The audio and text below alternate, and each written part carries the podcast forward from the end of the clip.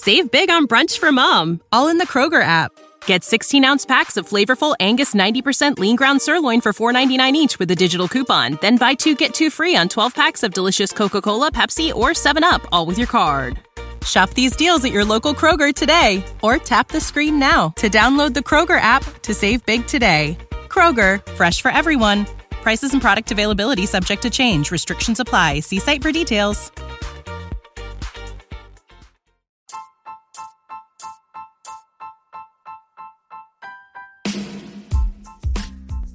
Hey, IDP Army. Ever think about making your own podcast? Let me tell you about Anchor. It's free.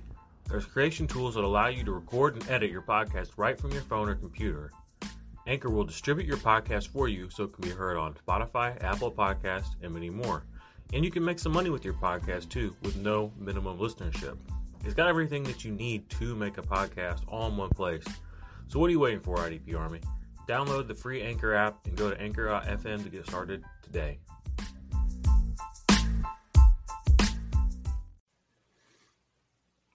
Greetings, fantasy football family. To those that punched your ticket to the playoffs, cheers to you. To those that didn't, cheers to you too. We will be here all year to get you into the playoffs next year. And playoff teams, this is our time to shine. Now, before we begin, I need everyone to stop what you're doing and close your eyes, unless you're driving, and take a deep fucking breath. You got to the playoffs. Now is not the time to overanalyze and overthink every roster decision that you have. Do you guys know how many people I have seen lose in the playoffs because they totally switch up their their method? Stick to what brought you here, and we'll get through it. Now, follow us on Twitter at Offensive Points. Follow the Passel at Semi Pro Fantasy. Get on us at TikTok, Discord, YouTube. We want to hear from you guys. Uh, Josh is on vacation in the winter wonderland in Iceland this week, so Billy and I are holding down the fort. Give him a follow at Hombre Vender and give me a follow at OP Economist. We got news, we got lessons learned, we got matchups. We we got a fun time for you guys this week. So without further ado, Billy, how are you today, buddy? You know, I'm doing good. And you know what's better about it is there's not going to be any incessant rambling about the Eagles pop into this podcast in any way, shape, or form. I had considered this week being the guy who just comes in and talks about the Eagles in very random and unnecessary times just to kind of keep the podcast consistent. But then I thought, you know how annoying that is? So we, you know, we're not going to do that. But I agree. It's actually it's fine. It's it's kind of like dynasty season slash the uh playoff season. So if you're in the playoffs, you need to be focused. You need to get in the zone. Um, but if you're not in the playoffs, maybe time to start looking into maybe getting into a dynasty league. Maybe if you if you've only done redraft your entire life, you know, dynasty never stops. So, you know, this could be something you could look forward to in the future. Or, you know, we'll see you again next season, but we'll have plenty of off-season content as well that will get you ready for next. I like dynasty a hell of a lot better than redraft. I I do too because I like the consistency of just knowing um, yeah. what's going to happen year to year.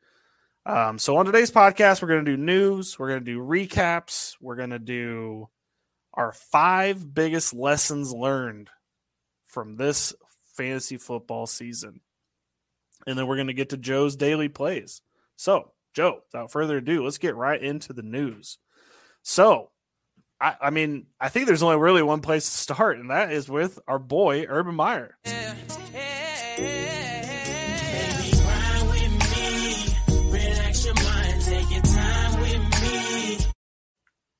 So this guy who we all the off season kicker kicker. Yes, the kicker of kickers. Um I mean, we all saw it coming. I, there's a lot of people taking victory laps with the dude. I called it. Like, oh, we all like. I made this intense call about Urban Meyer this off season.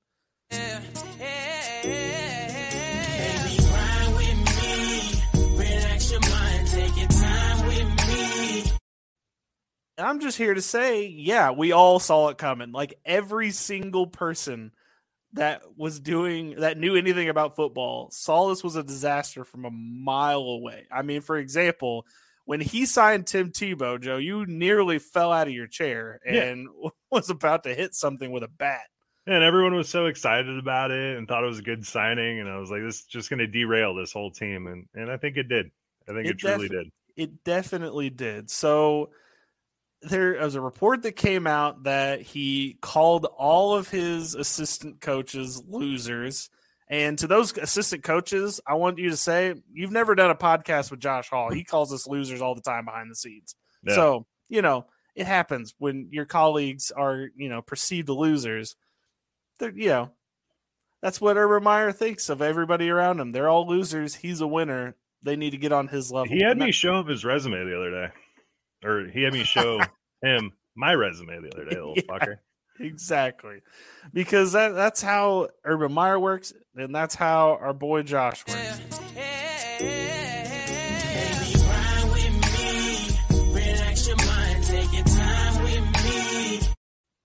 This Sorry, just we got to wear up, out this sound because we we're not going to have it for much longer. This dude just straight up kicked Josh Lambo.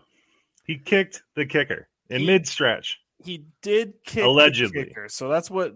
So Josh Lambo came out today and said that while he was warming up and stretching, Urban Meyer just came over and kicked him. He said it wasn't a hard kick, but it was enough to get his attention, and um, basically said to him, "Hey, dipshit, make your kicks."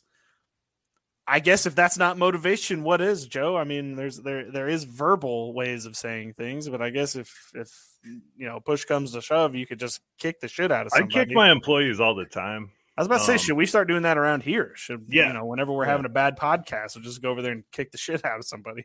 Yeah, that'd be perfect, man. No, no, the, the kick is a very effective tool uh, for motivation, and you know, I just you know, Josh Lambo, man, you know, it ruined his career ruined his whole career. Oh yeah, obviously he got the fourth you know, most accurate kicker of all time. Yeah, and then, by Urban Meyer and is jobless. And this kind of is hilarious if you look back at it because Urban Meyer for the first I think seven weeks of the season he didn't even attempt a field goal the entire time. So yeah. that that should tell you you know everything that you need to know about Urban Meyer and Josh Lambo. Um, we'll play the sound one more time. Urban Meyer's a piece of shit, and I think we all kind of saw it coming. And he not there's no shot that he's back. This is officially assault at your workplace that's been reported by the kicker. I, I don't know how in the world you could possibly bring him back.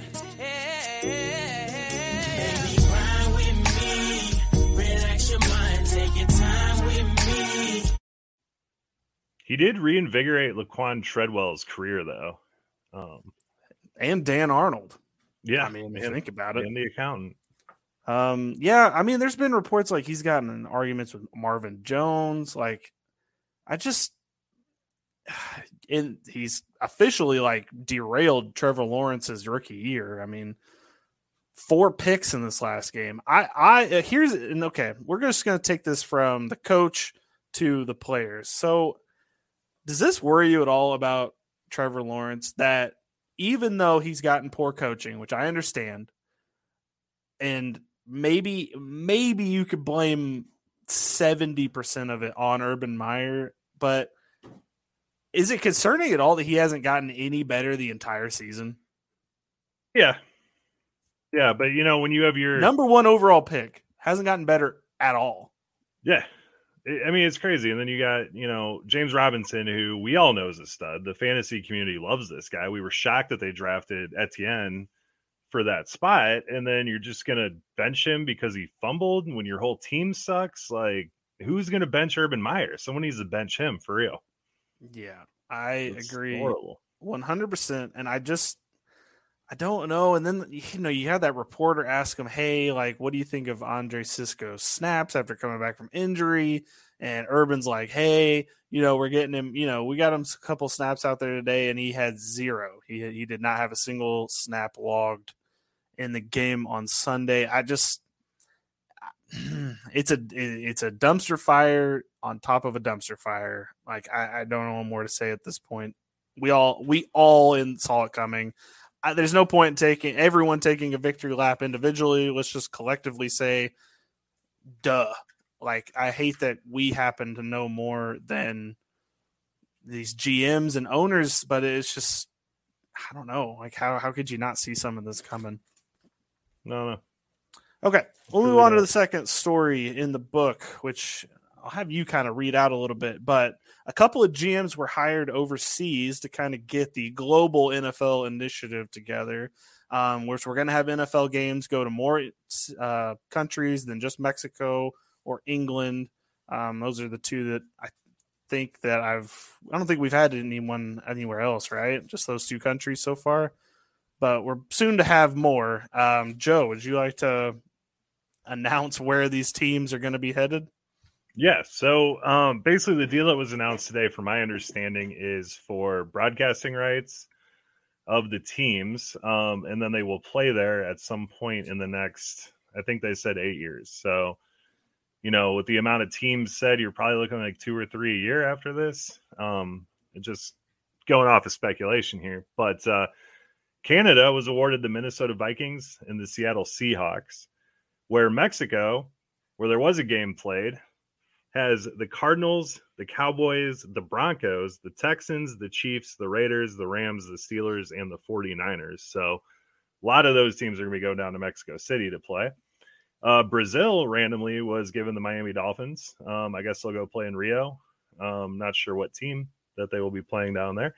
Um, UK, we have the Chicago Bears, Jacksonville Jags, Miami Dolphins, Minnesota Vikings, New York Jets, and San Francisco 49ers. Uh, for Spain, the Bears and the Dolphins. Australia, the Rams. China gets the Rams.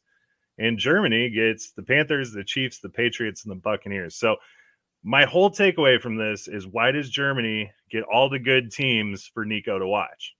Yes, our avid listener Nico out there, we are happy to see that German Germany is going to end up getting some good games. I, I, like this for the NFL. They're trying to build fan bases all over the globe. They don't want to give full teams to other countries yet, but I feel like this is kind of a a more trial run to see if we can get teams over in different countries and see if they end up working out. Um, I mean, it definitely can't hurt. That's the thing. Like any any new team that can any new fan base that can be cultivated in a different country is good for the league, good for the sport. We in the America are going to cry and complain about it because the time zones are going to be very weird and we're going to be watching games at weird times, but soccer right now is the most global sport in the country and you currently have people waking up all the time at weird hours to watch these games. Hell, the World Cup next season is going to happen at like 1 or 2 a.m. in the morning, I'm pretty sure, when it takes place in Qatar. So, I mean, we're going to have to adapt. I know as Americans, that's a tough, tough ask sometimes, but we're just going to have to adapt to the times, and we're just going to have to be happy that there's going to be more football all over the world.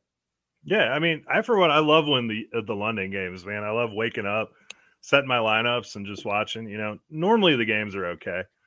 Uh, but it's great. It's a great way to wake up Sunday morning. I'm a huge fan of that. So if we could just do that, you know, from Saturday night, just go on a bender all the way through to Sunday, that would be perfect. Yeah. No, this it. is this kind of reminds me of like a rent a uh, koala thing that the zoos put on or something. yeah. You know, like uh, you you don't get to do anything with this koala, but you get to watch it and uh, support it here. So it's pretty cool. Pretty cool that they're branching out and hopefully getting more viewership and people can catch the games when they don't want to pay astronomical stuff or illegally stream games. So that would be pretty cool. Yeah, so I'm pretty happy that I feel like that story was kind of hidden under a rock this this like I don't know this past week. It's just I, I think it's quite exciting, but uh, you know there's been other bigger issues, uh, bigger fish to fry, I guess. Um, so that leads us to number three, which is our COVID outbreak, like Mageddon. I don't even know what to call it. COVID Geddon, man. COVID Geddon, sure. Yeah. Um, 85 players were put on uh, the COVID list over the past week.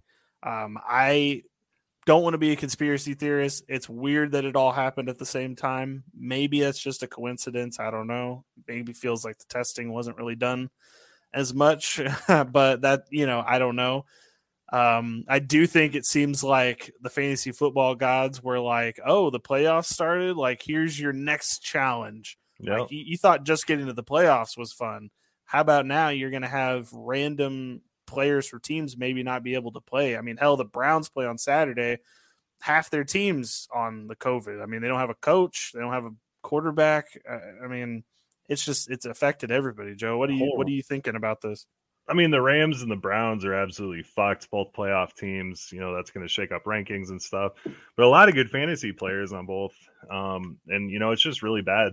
You pointed out earlier that daily there's going to be a ton of values as soon as the dust settles on this from guys that are going to get starting roles because uh, there's nothing there. But uh, this COVID you know, this Omicron variant, I don't know, it hasn't been verified on that, but you know, everything, even the Delta is highly transmissible. So I think you're right. I mean, I think they're starting to test these people. It was shocking how I think wasn't it like two hours after the game that Odell came out as positive? Yeah. Yeah. It yeah. was something crazy like that. And, you know, I think that they're this enhanced protocol thing they're going into, we're going to see more of this over the coming weeks. So be prepared. I think so too. And I think I think they're just going to have to get to a point where they're able to test faster to see if it's a false positive or not because like that's what happened to Tyler Higbee on Monday Night Football. He was unable to play because he tested positive and then the literally the day afterwards they found out that it was in fact a negative that you know he tested positive for it and I think they just got to figure out a better way of testing to make sure that this is actually something that doesn't affect a whole lot of games going forward because I mean you know, what if the week of the Super Bowl you have half the players out, which I know it's for safety, and I get that. I'm not saying that that's a bad thing, but it's just the false positives that are a problem. I feel like, and a lot of these that happen this weekend are going to end up being false positives. That's that's the thing. A lot of these people are vaccinated, and most of them have the booster even, and it doesn't. You know, they still hit for it. So yeah, I, don't I mean, know. the NFL came out and said that they're not planning on postponing games or switching any games around because of this, but we already saw it with the Bulls in the NBA. Um, they're changing up two games on their schedule because literally half their starters and their whole team has tested positive in some regards. So it's yeah, bring uh, back Tuesday night football. We we had fun with that. Yeah, that, was, fun. that um, was fun. Yeah, but so just we would go through the long list of names. I don't think it's I, it is relevant. I think maybe you just look at your uh, settings, set look at your designations, and see who has it, and who's actually going to come back. Like the Miami entire running back room is out right now. It looks like Duke Johnson might be the only one available. Again, another decent DFS look.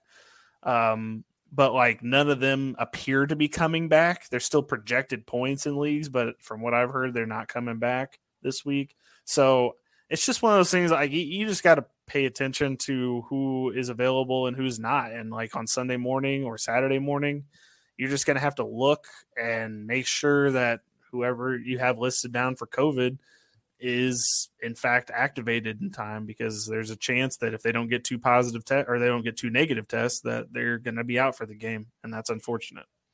Yeah, I mean the the Browns are literally going to be without Hooper or Njoku Baker Mayfield, Travis or uh, Jarvis Landry.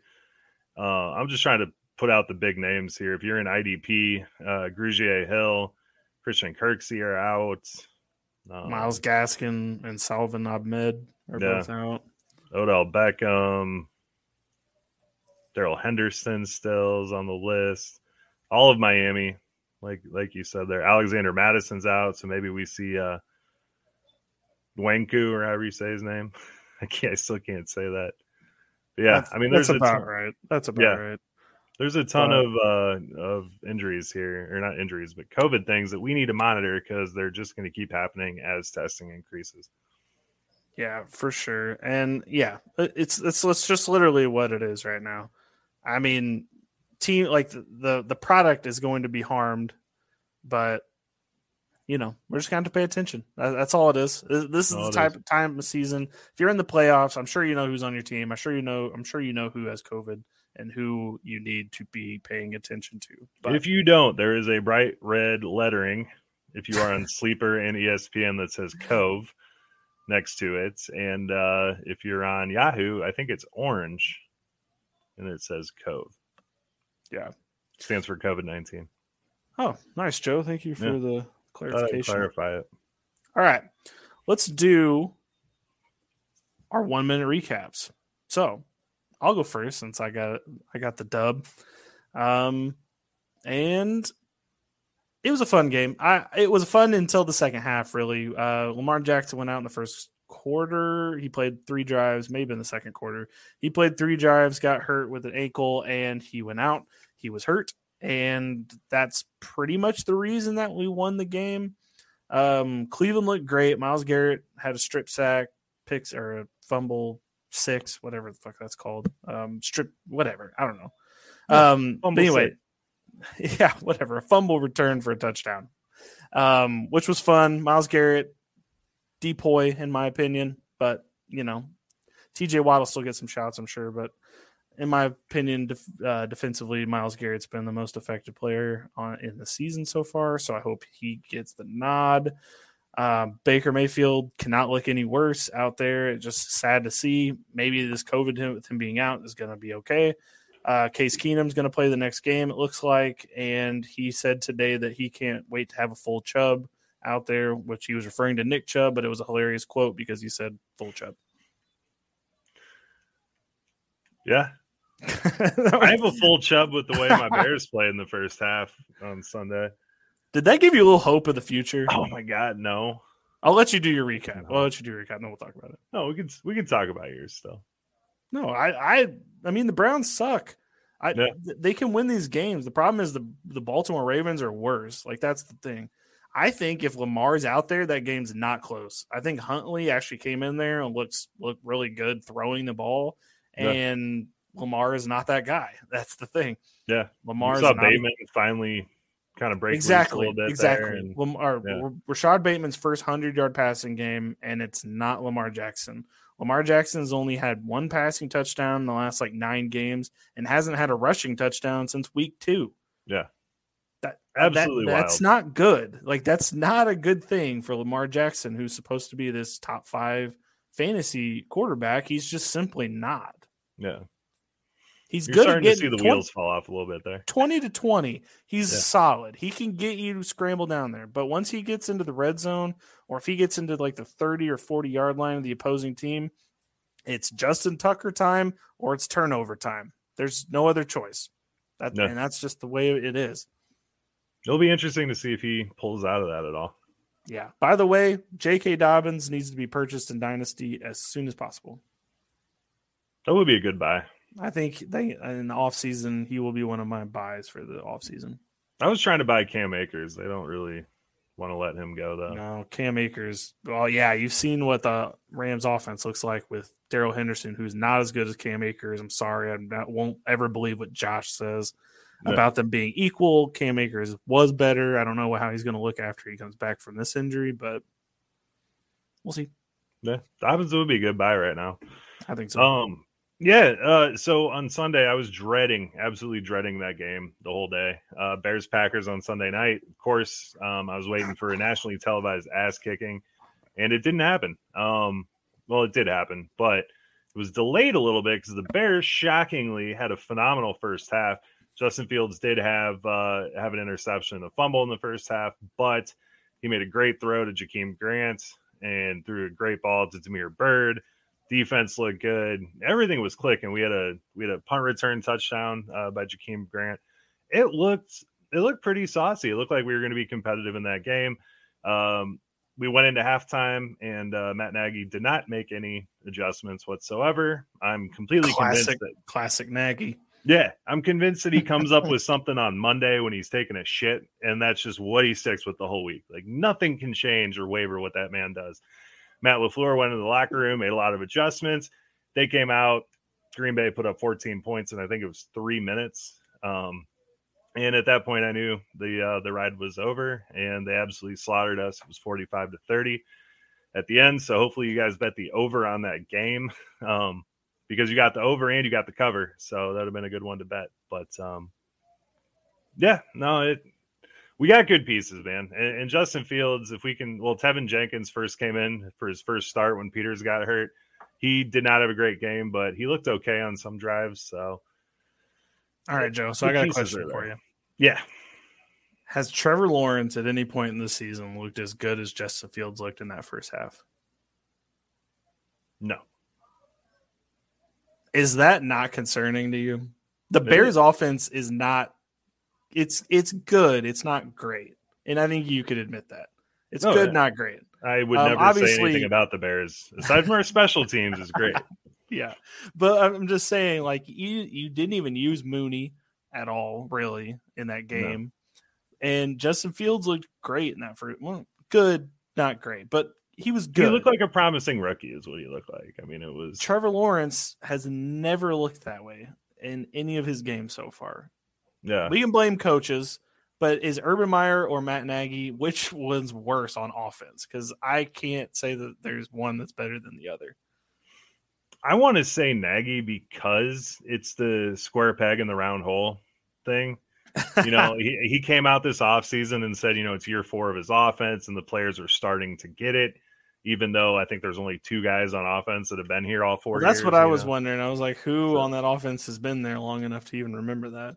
Right. You know, it's Nagy just refuses to accept the fact that it's not working. He, you know, he's this so-called guru, brilliant guy. I don't think anyone ever felt that way about Urban Meyer. And he doesn't go out and talk about his offense. It's so great. It's, you know, we just got to do this right or do this right, you know. Um, and that's what kills me about it because, you know, Urban Meyer, say what you will about him. It's his first year as a coach. He's got a rookie quarterback and a team that really has no talent on it to speak of. So if he were to he's going to get fired but if he were to do what Nagy does for four years then then i would say he's worse but Fair enough. I just I see Justin Fields out there and I see Trevor Lawrence out there, and I think one of them has a promising future, and I think the other one does not yet. yeah And it's solely based on where he's located. I'm sure that's where I'm getting that from, but it's just tough to see. it is All right. Well, we don't really need to recap the Eagles because they had a bye week, and Josh decided to take a bye week with them. So that kind of nah, shows you shows you the commitment of Eagles fans right there. putting off trips till bye weeks Yep. All right. So we'll get on to our five biggest lessons learned from the 2021 fantasy football season. I will go first. Um, my biggest, uh, this is actually, this is just my biggest lesson. And I think it's one of those lessons we probably should have learned in the past, but this year it's been kind of hammered home.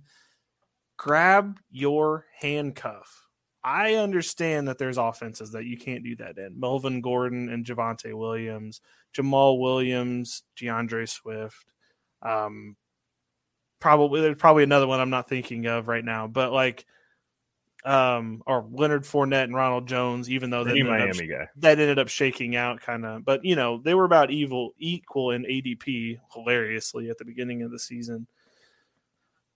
But if you have cmc if you have dalvin cook if you have alvin kamara if you have saquon barkley if you have one of these guys that has a clear lion's share of the workload and is only going to have one person maybe one person behind them grab that second guy late in the draft. You uh, not even late, maybe, maybe like round 10 or 11, like maybe a little bit earlier than you normally would. Because the problem ends up being if you're fighting on waivers for that top spot, the chances are that your record is so good that you're not going to have the number one waiver priority. And you're going to end up losing a possibly league winning running back simply because you didn't have him on your team at the beginning of the season. And I, I personally, Joe, think that this is a lesson that you can take into the future because I don't I don't think that injuries are going to slow down. And then when you add COVID into the mix, it's just a it's you know anything can happen any week. And I just think that going for you can't really do this with wide receivers. You can't really do this with tight ends. You can't really do this with quarterback. Maybe quarterbacks, but it's a little silly to do it with quarterbacks.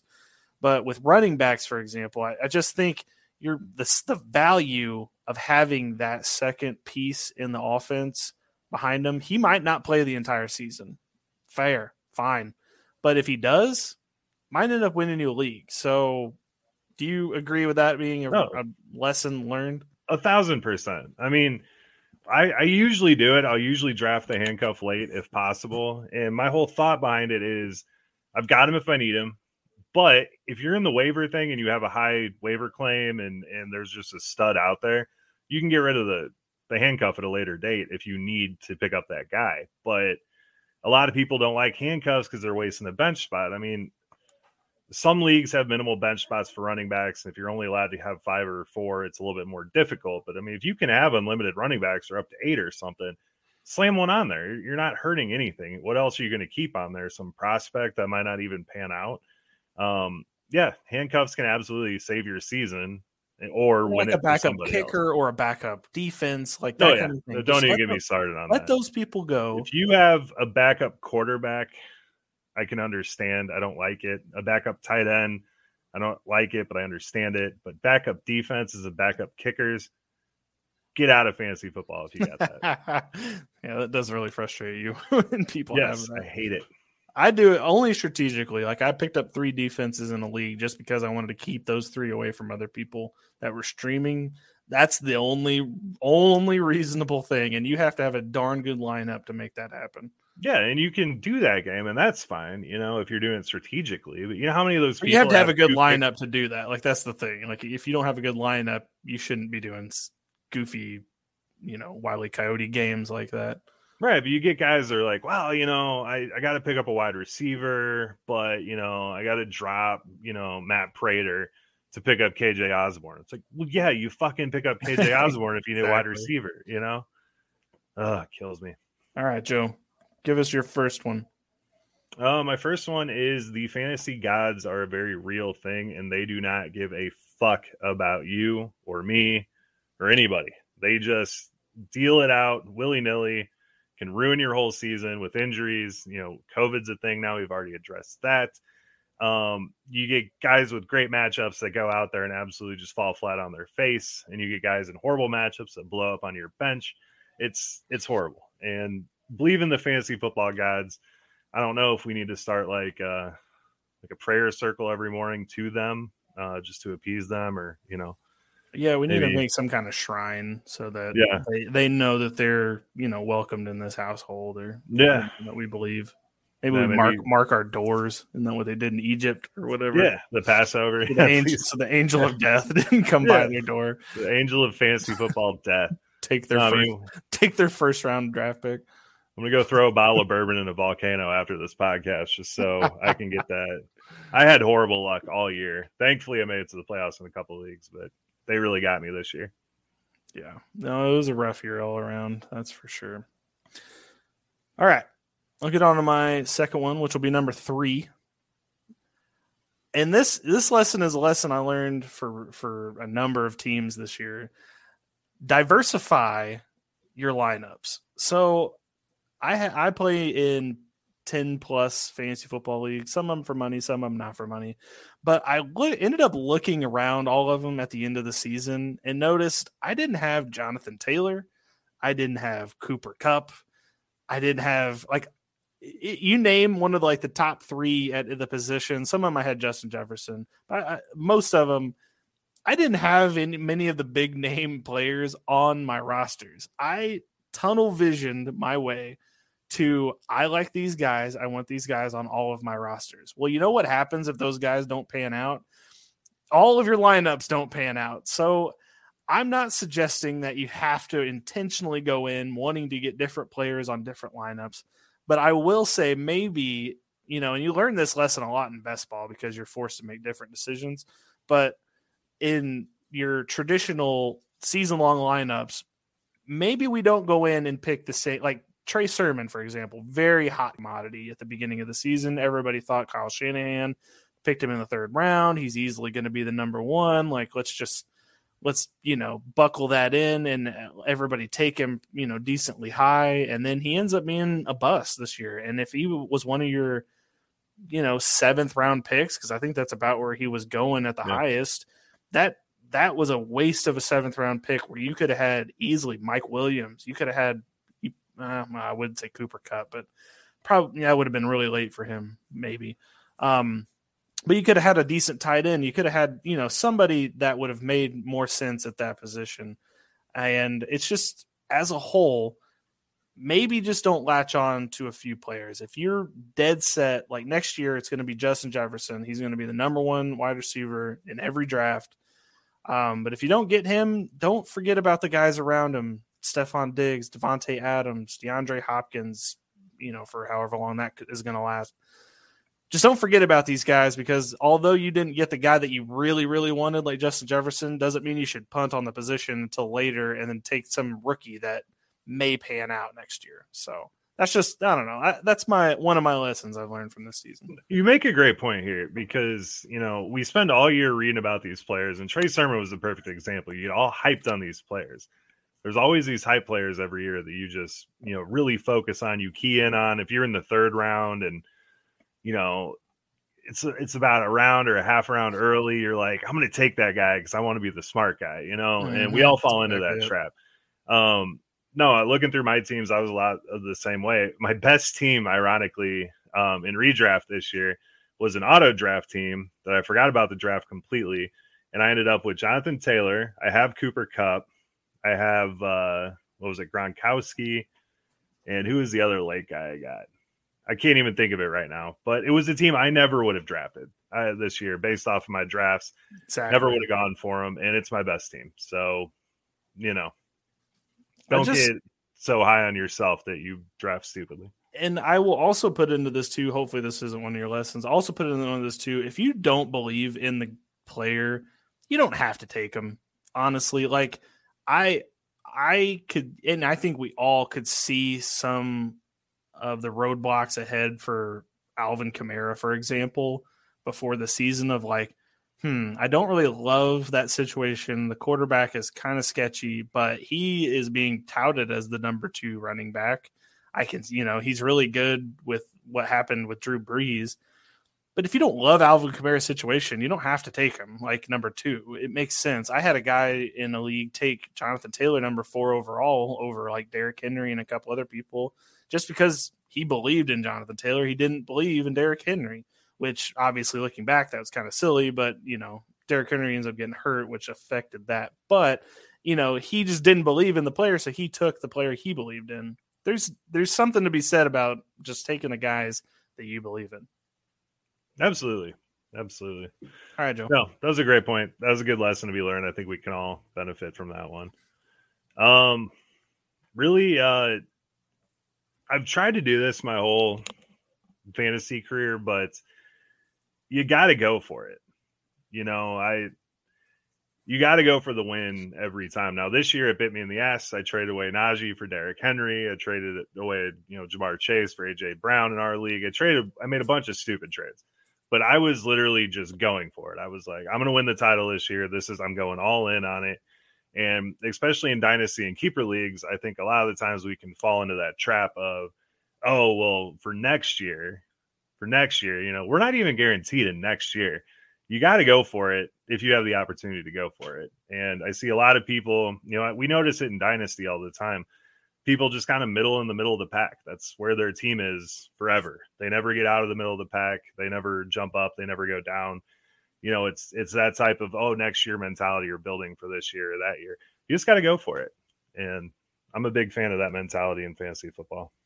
Yeah, I'll agree, and you definitely see this a lot more in dynasty. I mean, you do see it in redraft too, when people won't tra- make a trade or even make a waiver move the entire year because yeah, they, they want to keep that one waiver wire yeah, it, or because they think like, well, my team, the way that it is set up now, if everything ends up working out, it's going to be perfect, and uh, my team's going to be successful. And then yeah. it it maybe doesn't. Maybe you end up with like a six and eight team by week twelve, and you're like, shit, or fourteen, and you're like, shit, I should have made a move.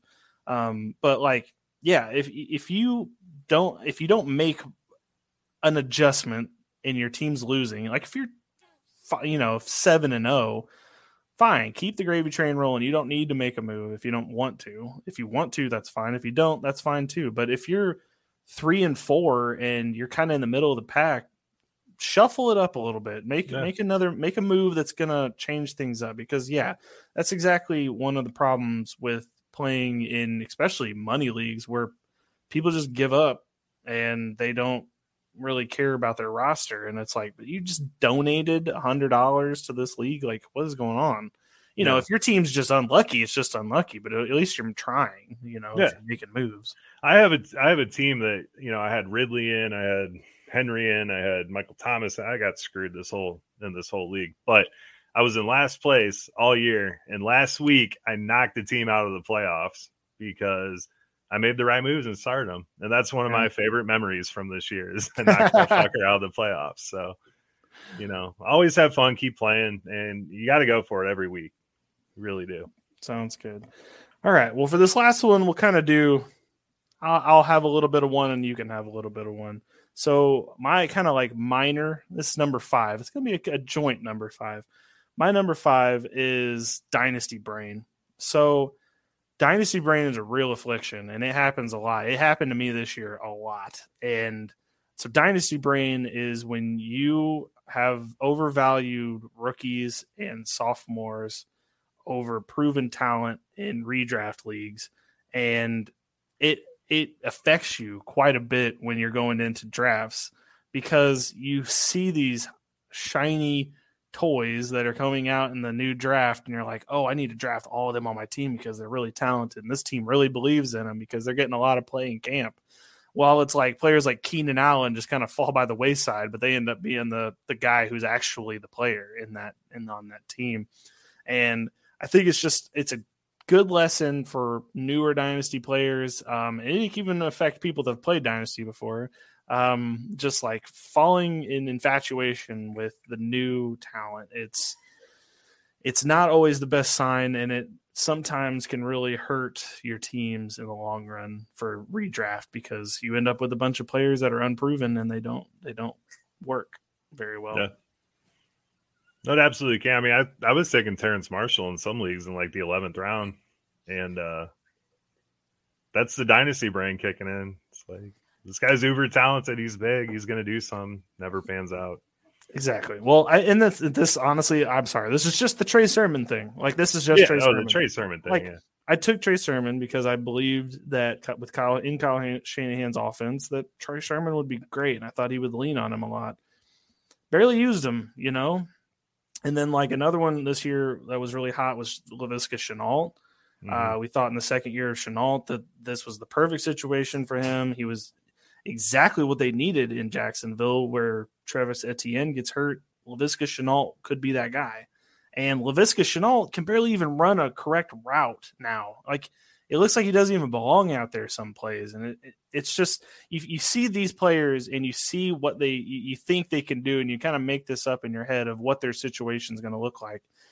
And then it blows up in your face. So that's my that's my last one. Joe, you can have the floor for your last one.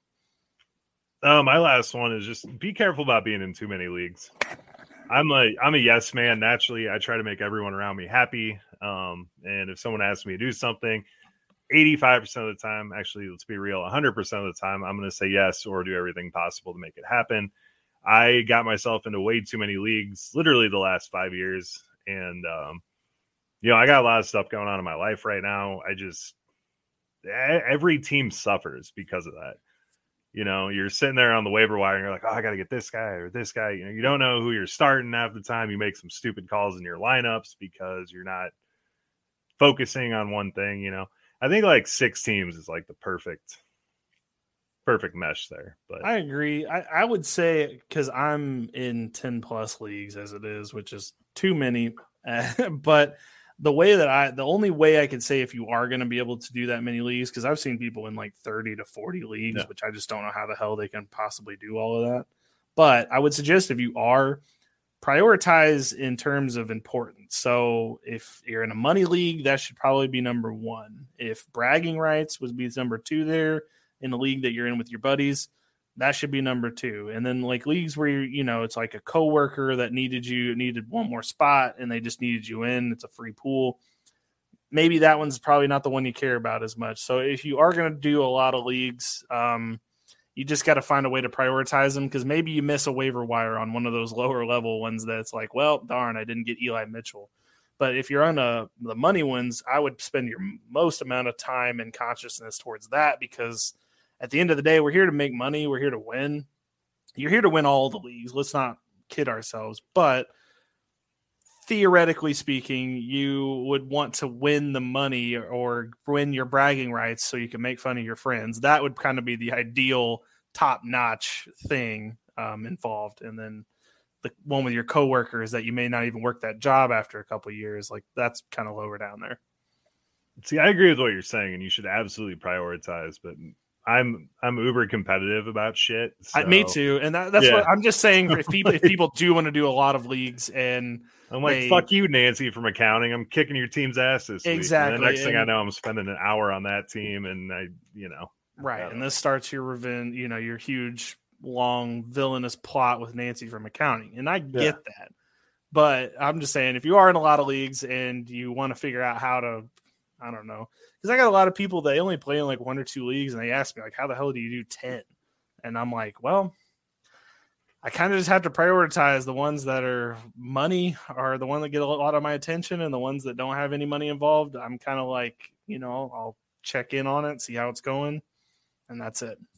No. Okay. I agree. Well, I think those were some important lessons learned. Um, if it if you're, you know, if you're missing Josh, his lesson would be the Eagles rock the you know Eagles. No, his lesson would be like watch out for the four string cornerback on some random team that used to play for the Eagles because they look really good in one game in preseason. So if you're in an IDP league, you should probably pick that guy up and just waste a spot on your bench for six years because he's going to be good. Or don't forget when that guy played for the Eagles 10 years ago and how yeah. good he was then because we yeah. all remember stuff like that, you know? Yeah. All right, Joe. White man was so good. let's let's go to some daily plays. Let's finish this out. All right. So it's, it's a weird week for daily. Um, I'll start off. My start of the week is Justin Jefferson. He is 8,500 versus Chicago. Um, he is so what they did with Davante Adams last week. Uh, the Bears had Jaylon Johnson on Davante Adams. It got to the point where they were moving Davante Adams all over the lineup to get him open and away from uh, Jaylon Johnson. They're going to do the same thing with Justin Jefferson this week. He's going to have an absolute monster game, especially with the inevitable second half breakdown of the defense. So watch out for Justin Jefferson this week. Please get him in your lineups. Um, so quarterbacks this week. Um, and Bill, I'm gonna get some feedback on you on this one. Sure. So my top end guys, Aaron Rodgers and Kyler Murray. Uh, Rodgers gets Baltimore. The toe scares me a little bit, but it's Aaron Rodgers. He'll be just fine. And then you got Kyler at 7,900 versus Detroit. Um, they were just beat by the Rams. I think Kyler is going to come out and even without Hopkins, just fucking run all over this defense. I think Arizona wins big in this game. So I'm having a really hard time choosing between these two. Hmm.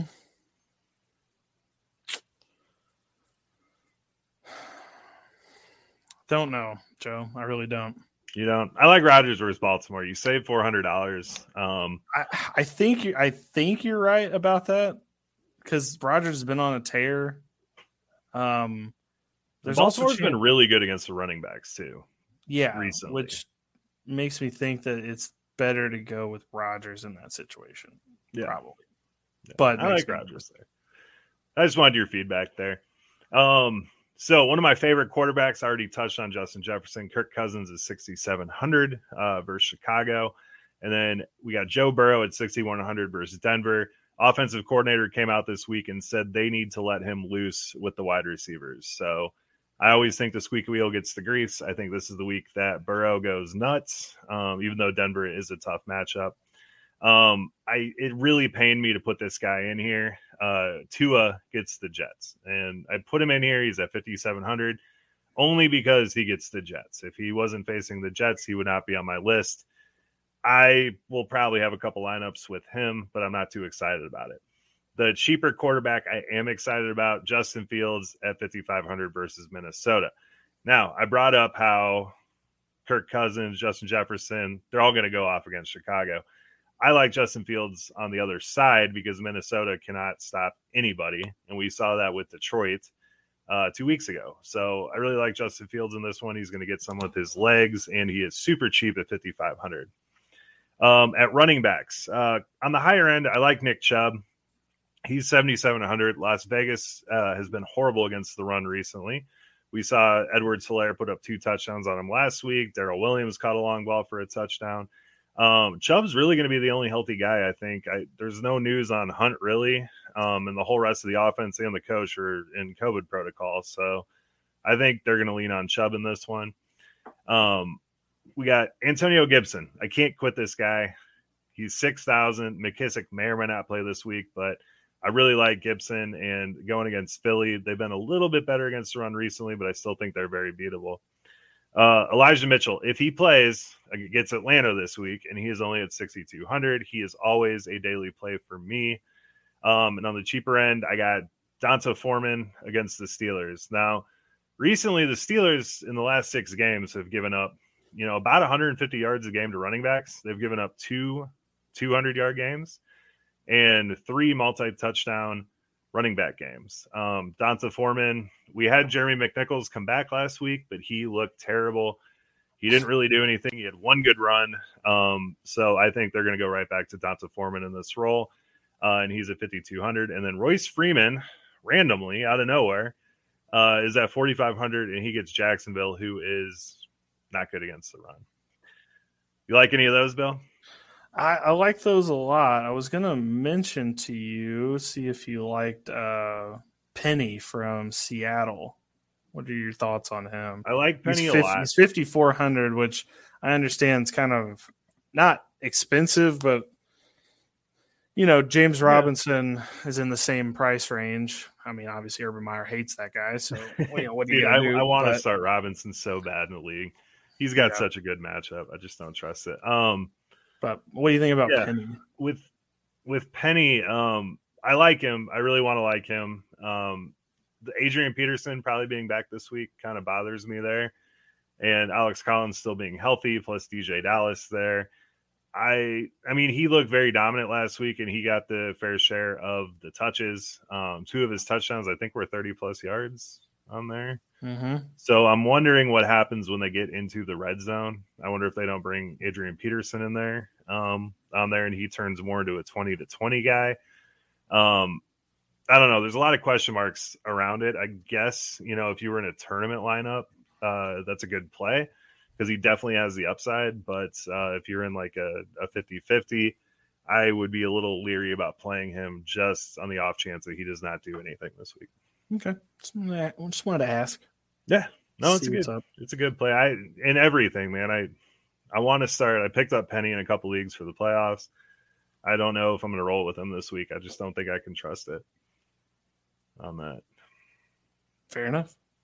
All right. So some wide receivers. Um, start off with uh, Jaylen Waddle. Um, aside from Justin Jefferson, I think he is my start at wide receiver for the week.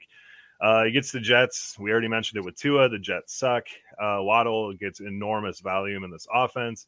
And there was one game this year when Parker came back and it looked like Waddle was in trouble. But since then, Parker's been there and he has looked pretty damn good. So I like Waddle a lot. Um, I love Brandin Cooks versus Jacksonville at 5,800.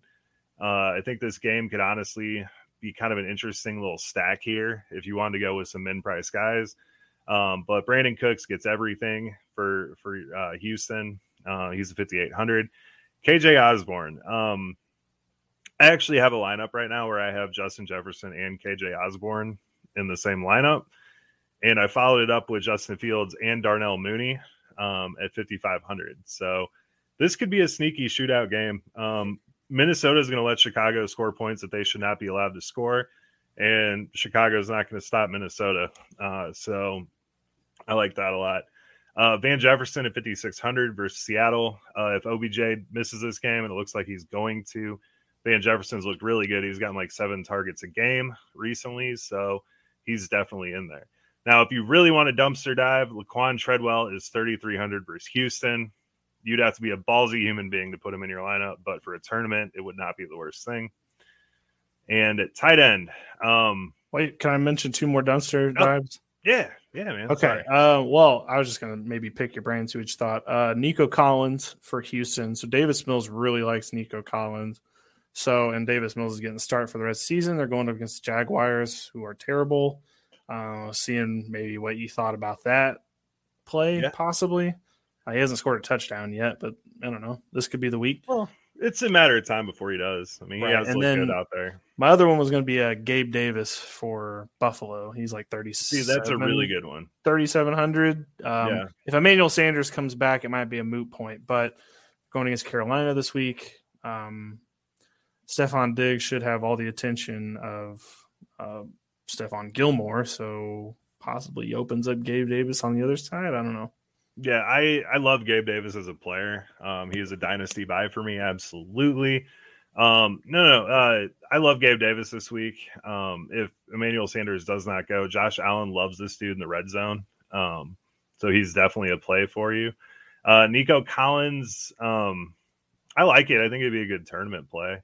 Like I said, it's got to happen eventually. It's definitely, it's definitely a different play, and Davis Mills loves him some Nico Collins. Yeah, it wouldn't be the worst play, man. You could definitely do it. I again, I don't think I'd do it in cash games just because there's a lot of really cheap options that you can stack with some good guys in there. But uh, but yeah, if you want a tournament, I mean, you could literally do a Treadwell, Nico Collins, Royce Freeman stack. It would be horrible and you would have to have some balls to put a lot of money on that. You yeah. could bring it back with Justin Jefferson, Davante Deebo. Adams, yeah, Deebo, whatever you want to stack in there, and that wouldn't be the worst way to start a lineup. I don't know. I might try a weird one like that this week. Might only put a dollar on it, but who knows? Yeah. Hey, if you win, you could win big with it. It's true. No one else would have them. No. so tight ends this week. Um, from what I'm looking at, it's it's really pay up or play pay way down on tight end this week. Uh, Kittle gets Atlanta at 7,500. He has looked like an absolute stud. Um, if Elijah Moore's back, they're probably going to put Deebo back on the outside where he should be and stop running the poor guy. Um, but uh, if he gets back out there, then Kittle might see a little downtick in targets, but he's he's playing at an extreme level right now. Um, Mark Andrews, 6,400 versus Green Bay. It doesn't matter which quarter, quarterback starts. Uh, it's a good good setup there. Uh, cheap ones. Uh, Philly is the worst against tight ends, and Ricky Seals Jones gets them at 3,400. He had one catch last week, which is not good, but uh, I think he gets it back on track this week. And I think my favorite tight end play for a tournament is Gerald Everett. He's 3,500 versus the Rams. It is a revenge game, and we love it. so Gerald Everett's going to go off on him on this one. So um, my favorite lineup that I've gotten so far, uh, probably going to tweak it a little bit going on here, but we have Justin Fields, Antonio Gibson, D'Onta Foreman, Cooper Kupp, Darnell Mooney, KJ Osborn, George Kittle, Laquan Treadwell, and the Raiders defense. The Raiders defense gets a uh, Cleveland team that literally has nobody on the team right now. So, or a coach. Not wrong. So, yeah, yeah, they don't have. they might score either. zero points, honestly. And they're missing secondary members too, so that should just tell you all you need to know. Maybe Derek Carr is a good play. That might not be the worst one. If you're in a single game, just go ahead and load up on. You probably put Derek Carr as your like captain or whatever, and then Nick Chubb, and then just fill in the rest with randos. Dude, I kind of want to do a Jacksonville Houston stack lineup here. It, I mean, if you think about it, it could be a fun game. Okay. Nico. Nico Collins, 3,500. Cheap play. Very cheap. I'm going to work on this while you talk. I'm going to see what I come up with. for up sure. With. No, I'm just saying. It's all we got for this week. Um, week 15, it's it's make or break time. We got semifinals coming up next week. We got three weeks left of the season after this week. So still a lot of football left to play. A lot of things still on the table. A lot of games still to be won. So follow us at Offensive Points on Twitter. Follow Joe at OP Economist. Follow me at Hombre Vender. Follow Josh, who is not here right now, at Josh Hall STL. And follow Semi Pro Fantasy on Twitter. That is the new uh, handle for us. Um, me and Joe are maybe loading up the car and heading to the Senior Bowl here in a month, which will be a ton of fun. Um, about, about a month and a half at this point, which could be a ton of fun. Uh, we'll have more details on that as we go. Hopefully, we can meet some players and talk some shop with some other fantasy individuals. But that's all I got for. That's all I got for us this week. Joe, you want to get us out of here? Yeah, guys, it's been a pleasure talking with you, and uh, good luck this week. And stick around for part two. And good night.